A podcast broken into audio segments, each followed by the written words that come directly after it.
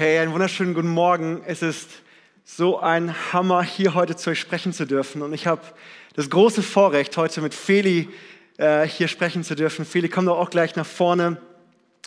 Ähm, es ist irgendwie toll, äh, als Ehepaar mal zu dienen, weil ich muss sagen, sie ist irgendwie so meine bessere Hälfte. Ich meine, sagt man immer so, ne? Aber ähm, sie ist auch wirklich meine Inspiration. Wir haben ganz oft Gespräche äh, zu Hause am Abend. Ich weiß nicht, wie es euch geht, aber wo wir einfach darüber austauschen, was Gott uns offenbart hat. Und wir sind richtig leidenschaftlich dann darüber. Und äh, ich, ich lerne so viel von ihr.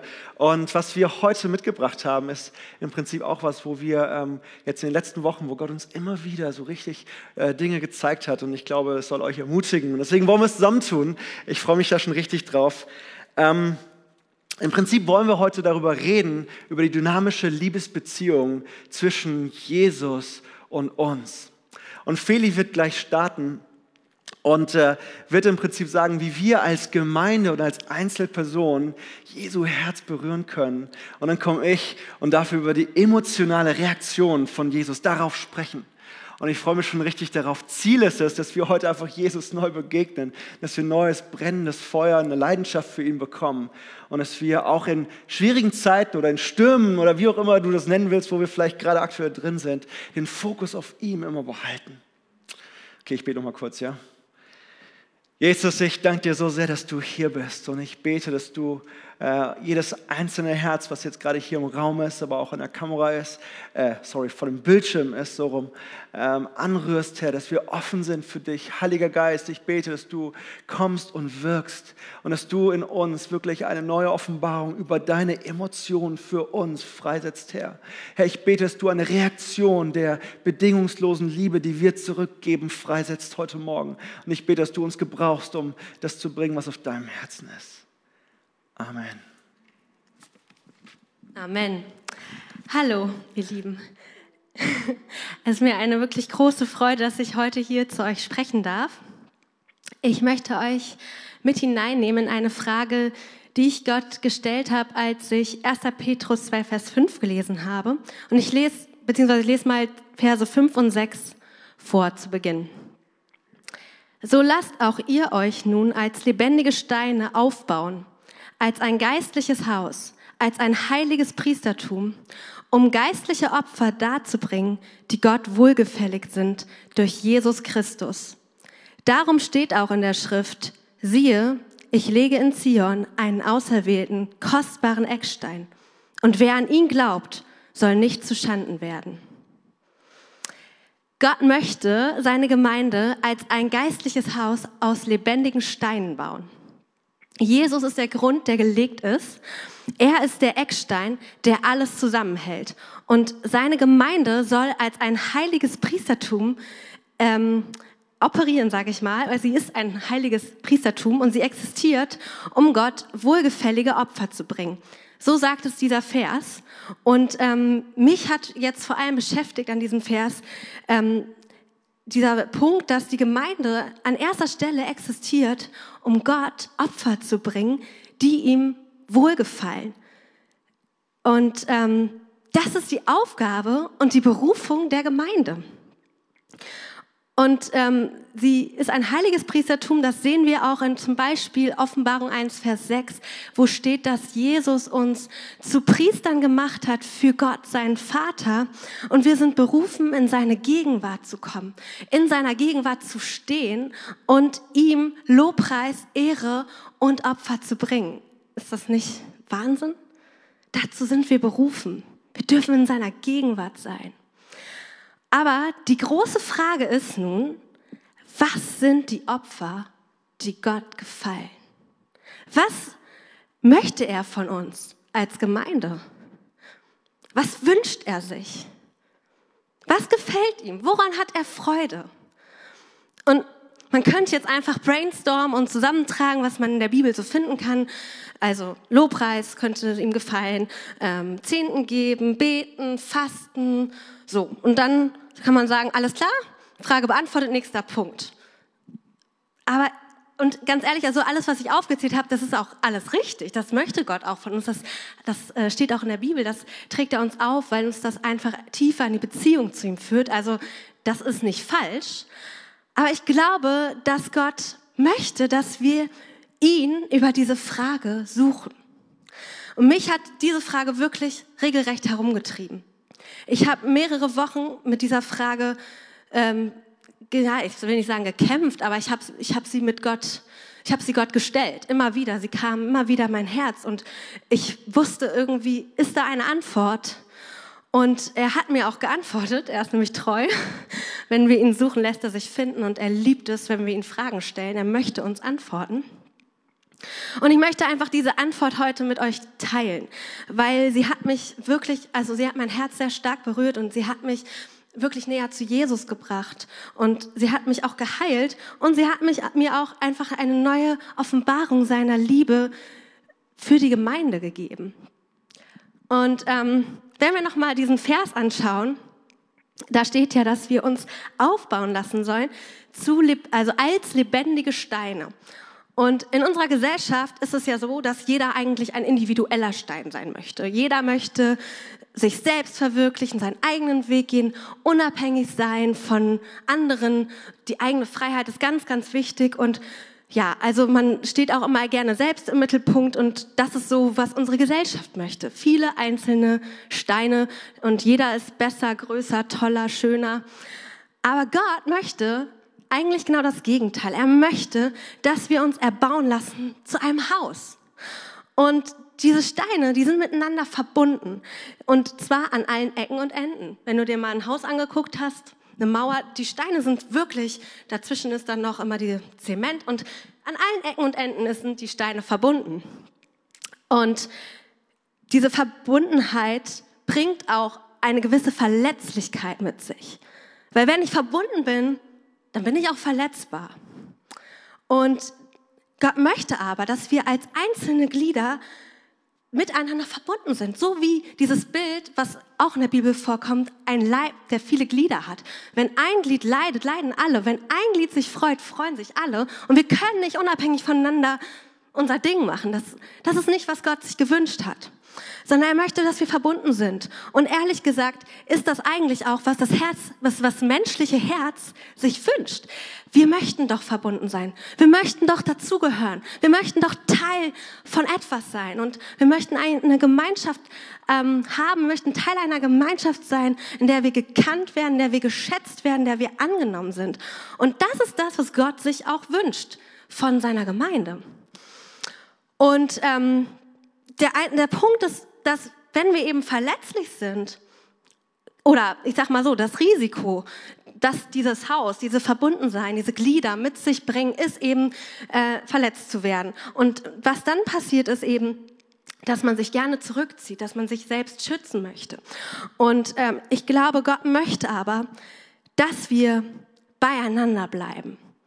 Und wir sollen verbunden sein in Liebe und wir sollen, sagt die Bibel, ich sag da, lese auch gleich noch einen Vers vor, wir sollen einander ertragen in Liebe. Und im Englischen gibt es ein Wort, das ist im Deutschen bedeutet das Langmut. Im Englischen bedeutet dieses Wort long suffering. Und ich finde, das ist ein krasses Wort, weil es bedeutet, wenn man das jetzt mal wörtlich übersetzt, long, lang, suffering ist Leiden. Und es ist irgendwo auch ein Schmerz, manchmal, wenn wir miteinander so verbunden sind, die Fehlerhaftigkeit des anderen zu ertragen, ohne sich zu verschließen, ohne sich zu distanzieren. Und ich rede hier nicht, und das möchte ich ganz klar machen, ich rede hier nicht von einer missbräuchlichen Beziehung, sondern ich rede von unserem Alltag, von uns Menschen, die eben Fehler machen im ganz normalen Wahnsinn. Das kennen wir ja alle wahrscheinlich schon aus der Familie, ähm, wahrscheinlich da am besten, weil wir da am engsten verbunden sind.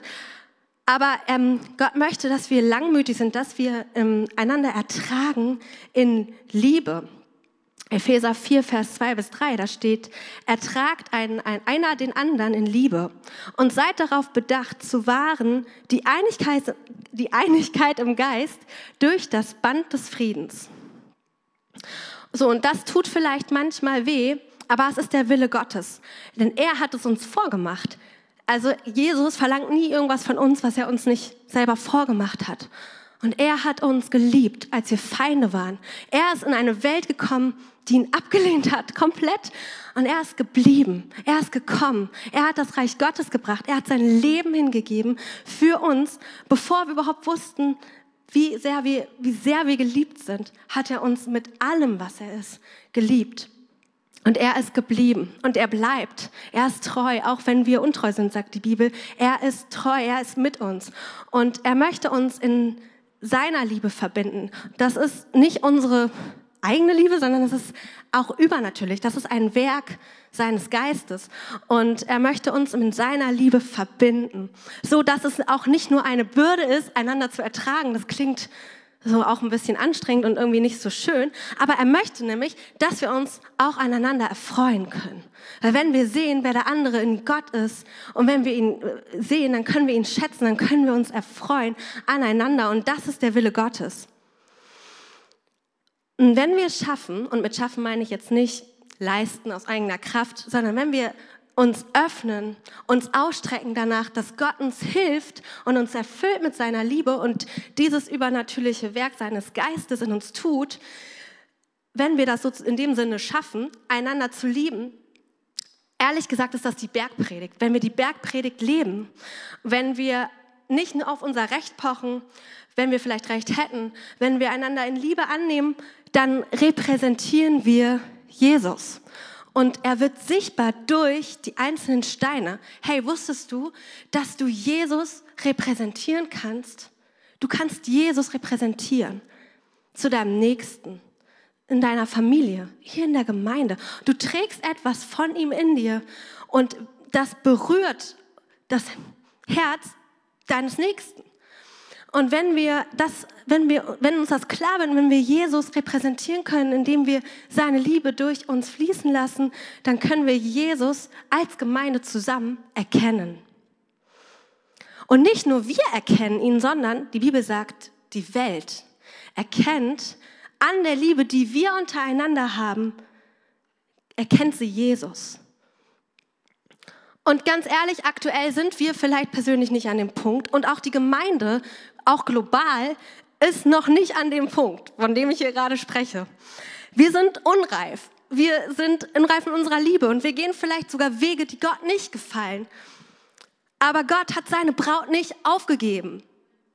Und diese Kultur, von der ich jetzt hier gerade spreche, ist das, was sein Herz berührt. Das ist, was er sich wünscht. Und wenn er sich was von uns wünscht, habe ich eine richtig gute Nachricht für euch und für, mich auch. Wenn er sich was von uns wünscht, dann befähigt er uns auch dazu. Weil er gibt uns nicht irgendeinen Auftrag, er wünscht sich nicht etwas von uns, was wir nie im Leben erreichen können, was unmöglich ist, sondern er befähigt uns.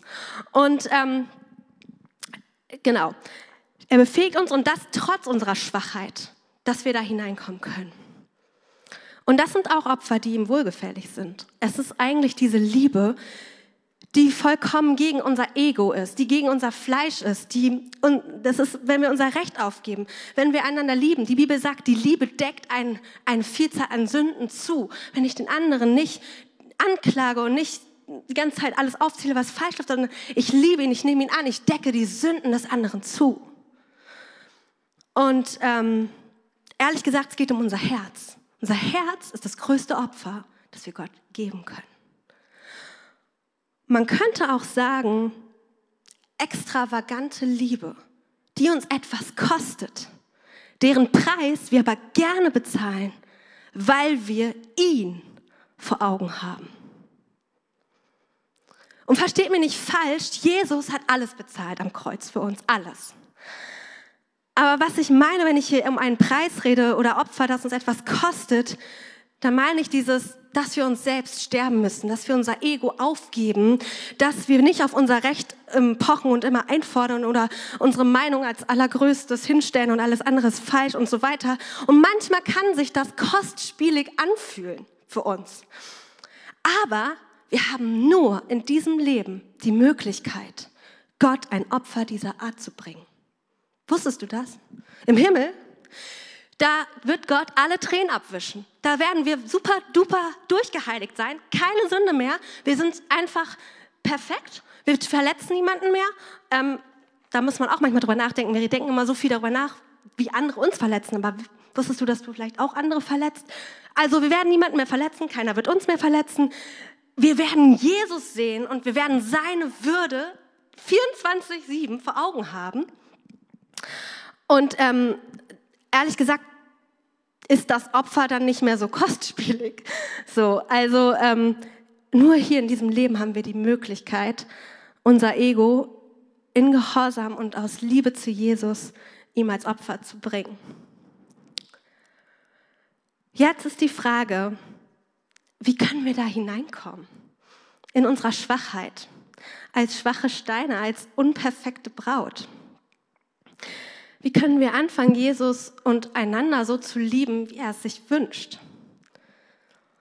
Und da möchte ich einfach noch mal weiter in den Vers reingehen, weil die Gemeinde wird hier als Haus beschrieben. Und ähm, das Haus ist auf einem Fundament gebaut. Und falls einer von euch schon mal ein Haus gebaut hat, das Fundament ist ziemlich wichtig. Es wird ja auch zuerst gelegt. Wenn das Fundament, wenn da irgendwas schief geht, dann kann man das Haus auch vergessen, weil dann ist die Statik nicht richtig. Und das Fundament ist eigentlich mit das Wichtigste, weil es entscheidet, wenn ein Sturm kommt oder irgend Widerstände kommen, ob das Haus einstürzt oder ob es stehen bleibt. Und ähm, im Endeffekt ist das Gute, und das ist auch ein Grund, uns zu freuen, dass Jesus das Fundament der Gemeinde ist. Ich bin so froh, dass Jesus das Fundament der Gemeinde ist, weil er ist der Eckstein und wir sind auf ihm erbaut. Was für ein wunderbares Fundament haben wir. Oh, ich bin so froh. Das steht auch in 1. Korinther 3 bis 11. Einen anderen Grund kann niemand legen, außer dem, der gelegt ist. Welcher ist Jesus Christus? Jetzt die Frage, was bedeutet es eigentlich, auf ihm erbaut zu sein? Was heißt das, dass wir auf Jesus gebaut sind? Ich glaube, es bedeutet, wir müssen ihn kennen.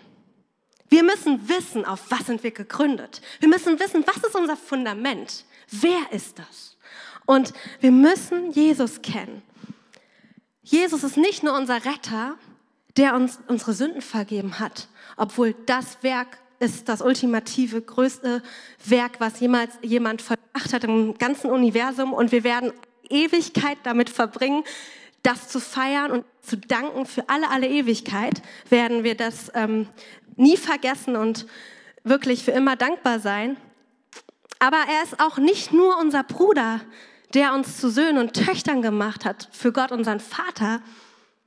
Er ist auch nicht nur unser Hohepriester, der jetzt gerade vom Thron Gottes steht und Fürbitte macht für mich und dich, sondern was ich finde, was eigentlich dem Ganzen noch die Krone aufsetzt, ist, dass er sich einem in der Bibel als ein Bräutigam vorstellt. Er ist ein Bräutigam. Und zwar aus tiefstem Herzen. Und heutzutage wird wenig über Jesus als Bräutigam in der Gemeinde gesprochen. Es ist ein aktuell, ich sag mal, noch nicht so populäres Thema, aber es ist essentiell wichtig. Die Endzeitgemeinde, die letzte Generation, wenn Jesus wiederkommt, wird sehr, sehr stark in der Identität als Braut gegründet sein. Ja, das sieht man unter anderem im ganzen Buch der Offenbarung. Da wird die Gemeinde auch eigentlich fast nur als Braut bezeichnet. Zum Beispiel Offenbarung 22, der Geist und die Braut rufen kommen und so weiter. Da könnt ihr eigentlich auch mal ein Studium oder gibt das mal ein, dann seht ihr mal alle möglichen Bibelstellen. Das ist also voll damit. Und sie wird echt eine starke Offenbarung von Jesus als ihrem Bräutigam haben. Und diese Erkenntnis über ihn und sein Herz als Bräutigam wird sie siegreich durch die große Trübsal tragen, weil sie ergriffen sein wird von dieser Liebe und sie wird bereit sein, ihr Leben hinzugeben. Und umso wichtiger ist es für uns heute, ob wir denn nun das alles erleben werden oder nicht, oder unsere Kinder oder unsere Kindeskinder. Es ist trotzdem wichtig für uns heute, Jesus in seiner Identität als Bräutigam kennenzulernen und auch zu erforschen, wie sein Herz schlägt für seine Braut. Ähm, weil wir im Endeffekt alle auf eine Hochzeit zusteuern. Wir steuern auf die Hochzeit des Lammes zu. Und ähm, um stabil auf dem Grund zu stehen und ähm, erbaut zu sein auf Jesus, unserem Fundament, müssen wir ihn kennen. In allen Facetten. Aber ich glaube, ein Schlüssel, um in Stürmen und in Krisenzeiten ähm, gefestigt in ihm zu sein. Und ich sag mal so, unsere Gesellschaft ist ja gerade irgendwie in einer Krise, aber wir wissen auch nicht, was noch alles kommt. So und um wirklich stabil zu stehen, denke ich, dass ein Schlüssel ist, und, ähm, und nicht nur stabil zu stehen, sondern auch in Liebe verbunden zu bleiben in der Gemeinde, ist ein Schlüssel, dass wir eine Offenbarung von Jesus und seinem Herzen als Bräutigam haben. Und da würde ich jetzt gerne so ein bisschen reingehen, weil ich glaube, ähm, es ist unglaublich, wenn wir sehen, welche emotionale Reaktion Jesus hat, wenn er, wenn wir nur ein, ein klein bisschen Unreifes tun von dem, was Feli gerade gepredigt hat. Und das, ich sag mal, aufschlussreichste Buch der Bibel, ähm, über, die, ähm, über Jesus als Bräutigam und seine Emotionen dazu, ist das Buch des Hohelieds. Und ich weiß, auch das wird äh, vor allem von Männern nicht so viel studiert. Ich habe es trotzdem mal gemacht ähm, und ich kann es euch nur empfehlen. Ähm, Im Prinzip kann man das Hohelied auf zwei Ebenen auslegen. Und zwar einmal im Natürlichen als Liebesgeschichte zwischen äh, Schulamit und Salomo, König Salomo, der es geschrieben hat. Auf der anderen Seite aber eben auch als geistliches Bild für Jesus und seine dynamische Liebesbeziehung mit seiner Braut, die auf einer Reise ist und immer reifer wird in Liebe zu ihm. Und ähm, diese Reise besteht im Prinzip aus drei Teilen im Hohelied. Der erste Teil ist, dass sie Jesu Liebe erkennt und versteht, dass er ihr Erbe ist. Dann gibt es irgendwann so einen Turning Point und sie versteht, dass sie auch sein Erbe ist. Und dann, der dritte Teil, äh, wächst sie mehr und mehr hinein und will, ähm, dass er auch sein Erbe bekommt und kümmert sich um die Jüngeren im Glauben. Und das ist eigentlich eine dramatische Geschichte, eine unglaubliche Journey, auf der diese Frau, äh, diese Braut ist. Und äh, ich will mit euch in die Mitte springen. Holit 4, Vers 9 bis 12. Das ist kurz vor diesem Turning Point, den ich gerade beschrieben habe. Ich lese es kurz vor. Da steht, du hast mir das Herz geraubt. Meine Schwester, meine Braut, mit einem einzigen deiner Blicke hast du mir das Herz geraubt, mit einem einzigen Kettchen von deinem Halsschmuck. Wie schön ist deine Liebe. Meine Schwester, meine Braut, wie viel besser ist deine Liebe als Wein und der Duft deiner Salben als Wohlgerüche. Ein verschlossener Garten ist meine Schwester, meine Braut. Ein verschlossener Born und eine versiegelte Quelle. Wir rauben uns da langsam ran, okay? Ganz am Anfang sagt er immer, also er, der, sie wird angesprochen als meine Schwester, meine Braut. Lasst uns da mal kurz innehalten und überlegen, wer ist eigentlich die Braut und was bedeutet es eigentlich in dieser Übertragung. Wisst ihr, die Braut ist die weltweite Gemeinde heute, aber auch die Summe aller Heiligen über die Geschichte hinweg für Jesus aber es ist auch der individuelle, die Person, die jetzt hier sitzt, du und ich, auf unserer Reise mit Jesus in eine gereifte Liebesbeziehung zu ihm. Und der Zweck von Gottes Schöpfung war es, eine Familie für sich zu schaffen und eine Braut für seinen Sohn zu bereiten. Und zwar eine Gefährtin, mit der er für immer regieren kann. ist unglaublich, oder? Gott wollte, Gott der Vater wollte Jesus dem Sohn ein Erbe bereiten. Und du und ich, wir sind genau dieses Erbe für ihn. Wir sind der große Preis, an den er gedacht hat, als er am Kreuz hing und gerufen hat, es ist vollbracht. Und wir sind die vor ihm liegende Freude. Ich finde das so viel Kraft da drin. Es macht so viel Wert von dir und von mir, von Gemeinde, weil Jesus, der Sohn Gottes, das so erachtet. Und vielleicht nochmal ganz wichtig, versteht mich nicht falsch. Ähm, als Söhne Gottes haben wir Zugang zu Gottes Thron. Das habe ich schon mal gesagt. Ich habe äh, über was Ähnliches schon mal hier gesprochen und das sage ich immer, weil das ist ganz wichtig, um es klarzustellen. Äh, als Söhne Gottes haben wir Zugang zu Gottes Thron, zu seiner Macht. Aber als Braut haben wir Zugang zu seinem Herzen und zu seinen Emotionen, zu seiner emotionalen Reaktion auf uns. Und ähm, wisst ihr, Frauen sind die Söhne Gottes und Männer sind auch die Braut Christi. Ja?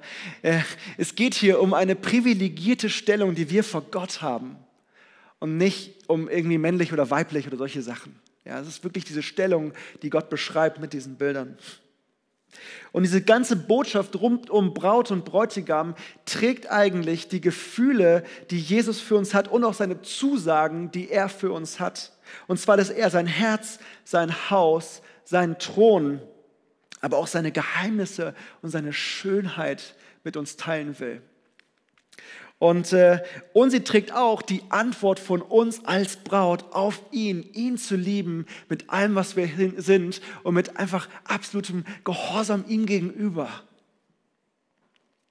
Okay, lass uns wieder in den Text zurückgehen. Der Kontext, in dem der Bräutigam jetzt diesen Vers zur Braut sagt, ist ähm, im Prinzip Holit 4, Vers 6. Da entscheidet sich die Braut dazu, ihm zu folgen auf die Hügel. Lass uns nicht über die Hügel sprechen, aber worum es geht, ist, dass sie äh, zwei Kapitel vorher das abgelehnt hat, weil sie Angst hatte, ihm zu folgen. Und hier trifft sie den Entschluss, den schwachen, unreifen, noch nichts getan habenden Entschluss, ihm auf die Hügel zu folgen, ihm zu gehorchen und ihm nachzugehen. Sie hat hier noch nichts getan. Sie ist noch die unreife Braut. Sie hat noch nicht bewiesen, dass sie irgendwie liebt, sondern sie hat einfach nur den Entschluss gefasst. Und ich bin so überwältigt von der Reaktion des Bräutigams darauf. Er sagt, du hast mir mein Herz geraubt. Du hast mir mein Herz geraubt. Dieser schwache Versuch, mich zu lieben, löst eine Explosion in Jesu Herzen aus, dass er sagt, du hast mir mein Herz geraubt. Kannst du dir vorstellen, dass du dem Genesis 1 Gott, dem Schöpfer von Himmel und Erde, das Herz rauben kannst? Kannst du dir vorstellen, dass der Jesaja 40, in Jesaja 40 beschriebene Gott, der so groß ist, dass er die Meere mit der hohlen Hand schöpfen kann oder Berge mit einer Waage wiegt? Ich meine, was für eine Dimension. Er sagt, du hast mein Herz geraubt. Oder wir hatten es heute Morgen im äh, gemeinsamen Mitarbeiterstart, Offenbarung 4, die Thronsaal-Szene, die Herrlichkeit, Gott, der auf dem Thron sitzt. Jaspis und Sada beschreiben seinen Glanz.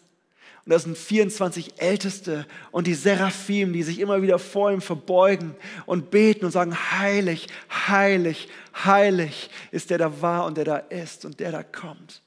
Dieser unglaublich heilige Gott sagt zu dir, du hast mein Herz geraubt. Deiner schwachen Liebe. Schwache Liebe ist auch schon Liebe. Und er liebt es und er reagiert so darauf. Mit nur einem Blick steht in diesem Vers, mit nur einem kleinen Blick hast du mein Herz geraubt. Und dann geht es weiter in Vers 10 und er sagt, wie schön ist deine Liebe und sie ist besser als Wein. Und der Wein und diese Schönheit steht im Prinzip für alle anderen Kostbarkeiten, alles andere, was man so haben kann auf der Welt, aber auch im Himmel. Ich meine, hey Leute, hier geht es um Jesus. Ne? Ähm, er ist der, dem Himmel und Erde gehören. Ich habe gerade noch mal geschaut, das äh, Vermögen von Elon Musk ist gerade 244 Milliarden Dollar. Das ist ein Klacks im Vergleich zum Vermögen, das Gott hat. Er kann sich alles kaufen. Er kann alles haben, was er will egal wo er gerade ist, er kann alles bekommen. Aber er sagt, egal was es gibt, nichts ist kostbarer als deine Liebe. So sehr berührt ihn dieser schwache Versuch, das zu leben, was er für uns vorbereitet hat. Und ähm, das spricht auch in Vers 12, wird dieser verschlossene Garten äh, angeschrieben. Ja? Und es geht auch in diese Richtung. Wisst ihr, früher gab es königliche Gärten. Heute gibt es die immer noch, da können mittlerweile alle rein ähm, und die werden von der Stadt gepflegt. Ja? Aber früher waren die abgeschlossen. Da konnte keiner rein, außer die königliche Familie. Und ähm, ich weiß nicht, ich glaube in Hannover, Herrenhäuser, Gärten zum Beispiel, ne? wundervoll, prunkvoll, ohne Ende. Da kannst du äh, sozusagen, so weit das Auge reicht, sind da goldene Statuen und Springbrunnen. Ja? Ähm, und es war gemacht, damit der König und seine Familie sich dort entspannen und genießen und einfach äh, das sozusagen wieder zur Ruhe kommen.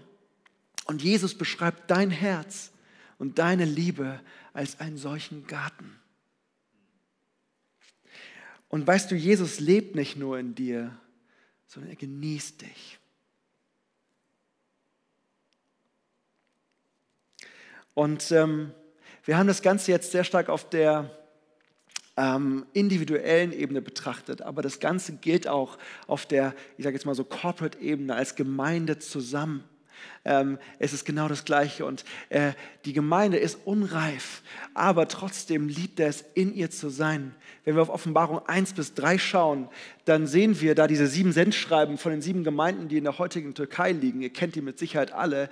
Und äh, Jesus spricht diese Gemeinden an und er ähm, korrigiert sie auch und sagt, was nicht gut läuft. Ähm, und er droht auch Konsequenzen an, aber er zeigt einen Weg raus. Und wenn sie es schafft, sind sie belohnt ja, darin. Es ist unglaublich, diese Dynamik. Aber was ich eigentlich, worauf ich eigentlich hinaus will, ist in Offenbarung 1 beschreibt er sich selbst als der, der mitten unter den Leuchtern wandelt. Und diese Leuchter sind in 1.20 ganz klar beschrieben als die Gemeinden. Jesus ist in den Gemeinden, er ist nah in der Gemeinde, auch auf dieser gemeinschaftlichen Ebene, auch wenn da nicht viel, nicht, nicht immer alles richtig läuft. Und ich glaube, hier ist ein großer Unterschied, das will ich auch nochmal sagen, zwischen Unreife und Ungehorsam. Unreife heißt, ich will so gerne, aber ich schaff's noch nicht. Ungehorsam heißt, ich will gar nicht. Und das ist nicht das, wovon ich geredet habe, sondern es geht um Unreife. Und dieser schwache Versuch, Gott zu lieben, aber dann wieder zu fallen und zwei Schritte zurückzufallen, wieder aufzustehen und weiterzugehen, das ist es, was Gottes Herz so sehr berührt, dass er sagt, du hast mir mein Herz geraubt.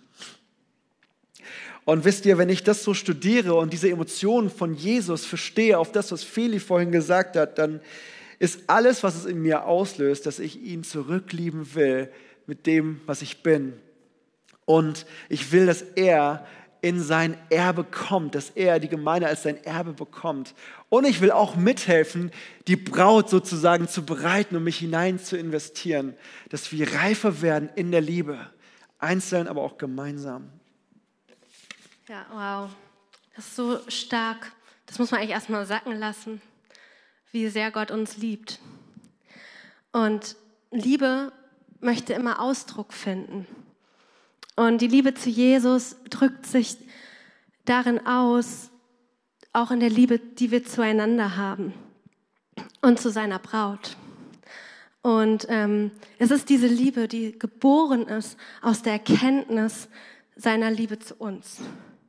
Und das ist das, was uns antreibt. Aber das geht nur, wenn wir ihn als Fundament haben und uns von ihm als lebendige Steine erbauen lassen.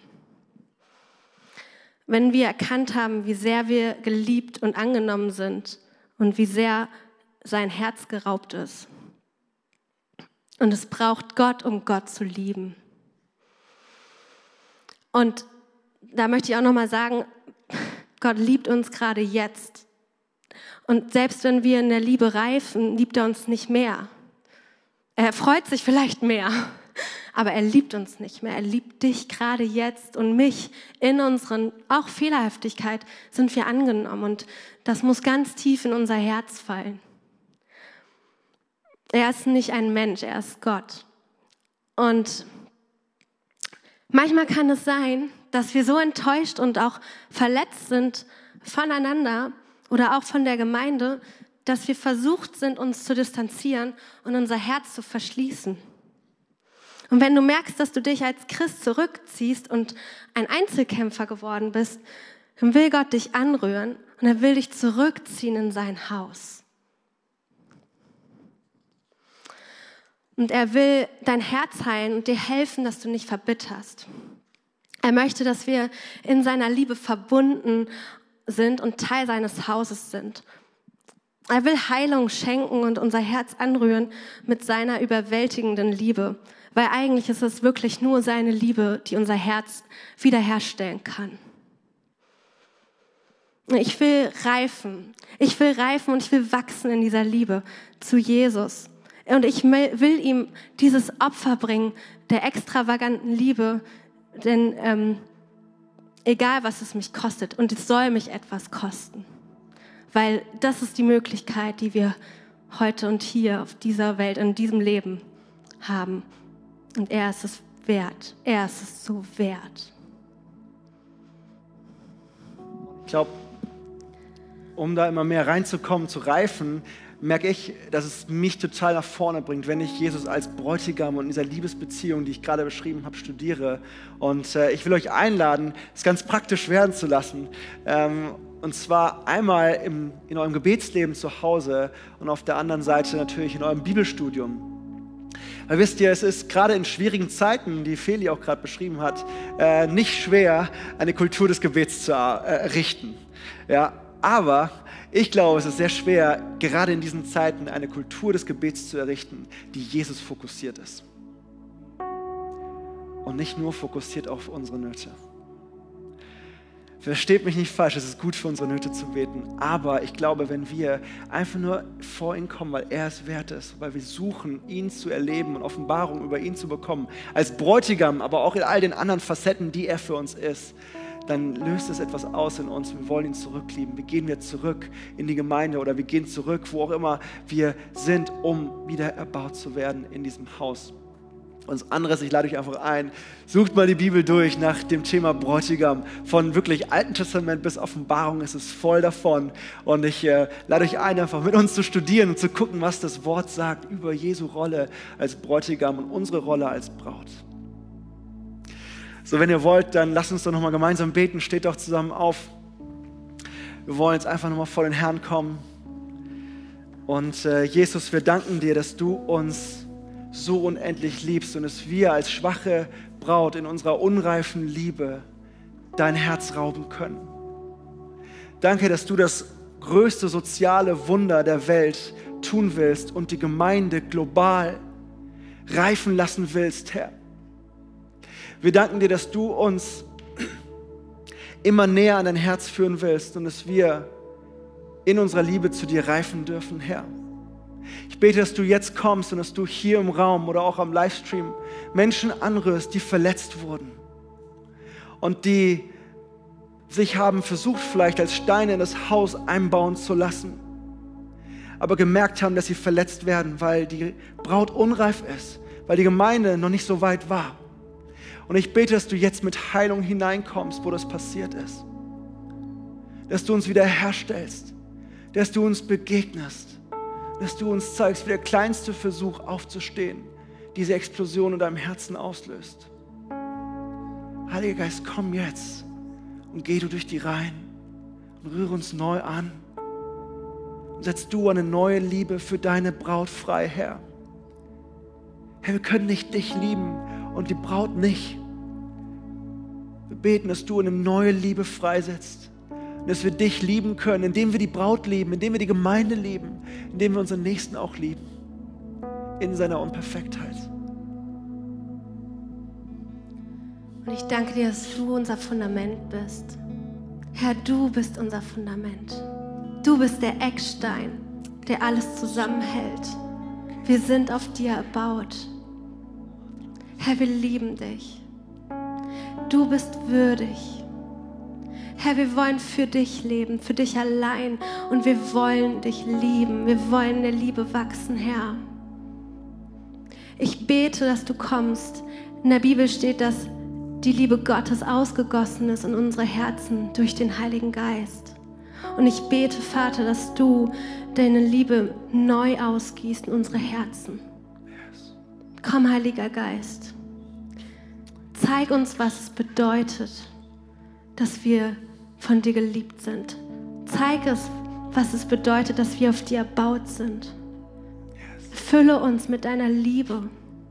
Heile unsere Herzen. Verbinde uns in deiner Liebe, Herr. Verbinde unsere Herzen. Wir wollen eins sein vor dir. Herr, wir lieben dich. Du bist so gut. Komm und öffne unsere Augen, Yes. dass wir dich sehen können. Und ich bete auch, dass du uns die Augen öffnest, dass wir deiner Herrlichkeit und dir begegnen, auch im nächsten Herr. Dass deine Gegenwart fließt durch uns hier wirklich in, zueinander, Herr. Und dass wir an uns arbeiten, aber auch wirklich, dass du wirklich einfach fließen darfst, Herr. Und dass deine Gegenwart kommt, dass wir dir begegnen, wenn wir sonntags in die Gemeinde gehen, Herr. Im Gottesdienst, aber auch im nächsten, Herr. Ich bitte, komm und tu dieses soziale Wunder hier in unserer Mitte, Herr. Und setz du Heilung frei. Und lass uns reifen, Jesus. Und ich will dich auch einladen, wenn du jetzt vielleicht hier bist oder am Livestream zuschaust und sagst, ich habe keine Ahnung, wovon du hier redest. Ich kenne Jesus überhaupt nicht. Aber dieses geraubte Herz, dieses unglaublich, diese Liebe, die er offensichtlich für mich hat, die habe ich noch nie gehört. Und das hat mich angesprochen. Und ich will eine Begegnung mit ihm haben und ich will verstehen, wer er ist und was es für mich bedeutet. Dann lade ich dich ein, dass du jetzt dein Leben ihm gibst und einfach dieses Herz, das du hast, öffnest, dass er mehr und mehr reinkommen kann. Ähm, wenn du hier bist, dann, dann kannst du kurz deine Hand heben. Wir wollen gemeinsam beten. Wenn du am Livestream bist, dann kannst du das für dich tun äh, und uns über die Website kontaktieren. Aber ich will einfach diese Einladung aussprechen. Das ist nicht nur für die Leute, die schon lange Christen sind, sondern dieses geraubte Herz gilt auch für den ersten Schritt, den du im Glauben tun kannst. So, wenn du hier bist, dann äh, heb doch kurz deine Hand, wenn du sagen willst, ich will heute mein Herz Jesus geben oder auch ihm neu hingeben. Yes. Thank you, Lord. Danke, Jesus. Jesus. Jesus. Du siehst jetzt jede einzelne Entscheidung und ich bete, dass du die Herzen anrührst, Herr. Und dass du Menschen freisetzt, Herr, neu vor deinen Thron zu treten und deine Gegenwart zu kommen. Und ich bete auch für all die Entscheidungen, die jetzt da gerade vor der, vom Fernseher getroffen wurden. Herr, ich bete, dass du in die Wohnzimmer und Schlafzimmer kommst, dass deine Gegenwart dort ist, Heiliger Geist.